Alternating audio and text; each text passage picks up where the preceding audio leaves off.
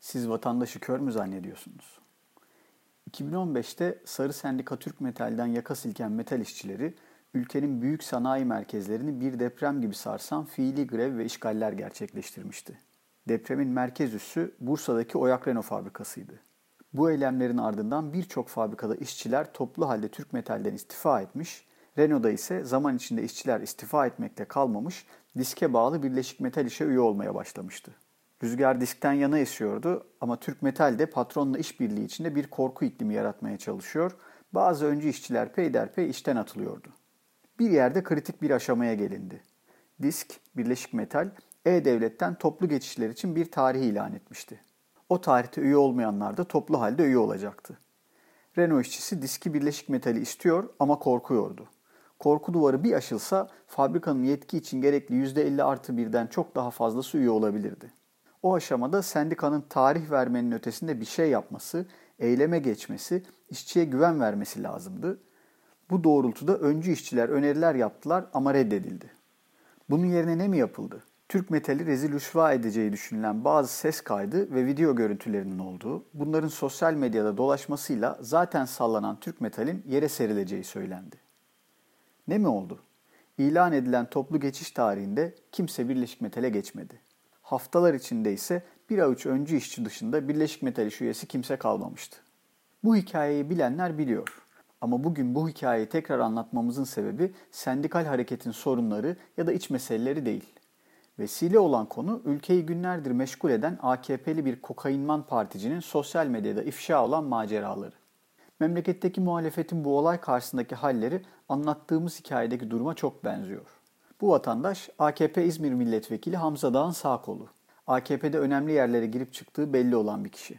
Bu kritik ilişkileriyle de lüks arabalar, oteller, kumarhaneler ve kokain partilerinde geçen zengin bir yaşam kurmuş olduğu anlaşılıyor. Kendini savunurken o kokain değil pudra şekeriydi demesi epey alay konusu oldu. Hamza Dağ'ın toplantılarda telefonunu emanet edecek kadar yakın olduğu bu kişiyle ilişkisini inkar etmesi, AKP'nin sadece genel merkezde büro çalışanıdır diye savunma yapması da bir o kadar komikti. Acınası olan ise memleketteki düzen muhalefetinin bu mesele üzerinden iktidarı sıkıştırmak üzere büyük fırsat yakalamış gibi heyecanlanan halleri. İşte başta anlattığımız hikayeyi bize hatırlatan da bu haller oldu. Sadece Renault'da değil, neredeyse tüm metal sektöründeki işçiler Türk metalin ne olduğunu bilir. Diyebilirim ki metal işçisini Türk metalle ilgili şaşırtacak, vay arkadaş dedirtecek bir kaset yoktur. Hayal gücünüzün sınırlarını zorlasanız dahi yoktur. İşçi bunların zaten ciğerini bilir. Mesele sizin ne yaptığınız ve ne yapacağınızdır. Şimdi bu kokainman partici yakalandı diye AKP teşhir olacak, çökecek, dağılacak mı zannedersiniz?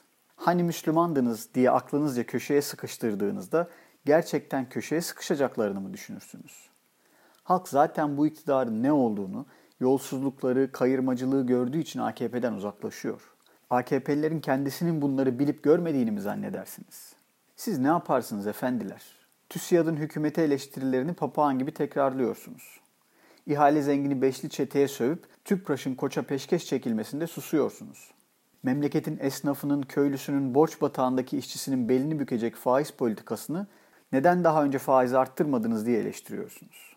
Çöken ekonomiye çare olarak IMF'yi gösteriyorsunuz. Çözüm merci olarak gördüğünüz yer oylarına talip olduğunuz işçi, emekçi, küçük esnaf, köylü değil, Washington ve Brüksel. Milletvekili listeleriniz patronlarla, müteahhitlerle, toprak ağlarıyla ve onların avukatlarıyla dolu. Belediyelerde hakkını arayan işçiye yaptığınız muamele iktidardan çok mu farklı? Siz değil misiniz AKP militanı diye suçladığınız kaymakamları, valileri, belediye işçisinin grevini kırmak için göreve çağıran? Adam kokain değil pudra şekeri demiş. Bunlar yıllardır ekonomiyi zam değil fiyat düzeltmesi diyerek yönetiyor. Vatandaş kör mü?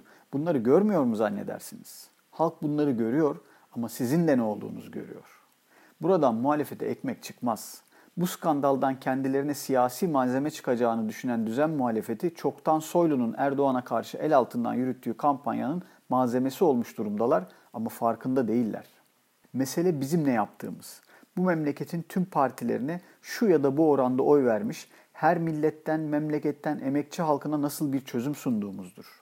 Halkı AKP'den kopmaya çağırmak ve bu çağrıdan sonuç almak için önce düzen muhalefetinden, Amerikan muhalefetinden kopmak, kimlik siyasetini bırakıp sınıf siyasetinde buluşmak gerekiyor.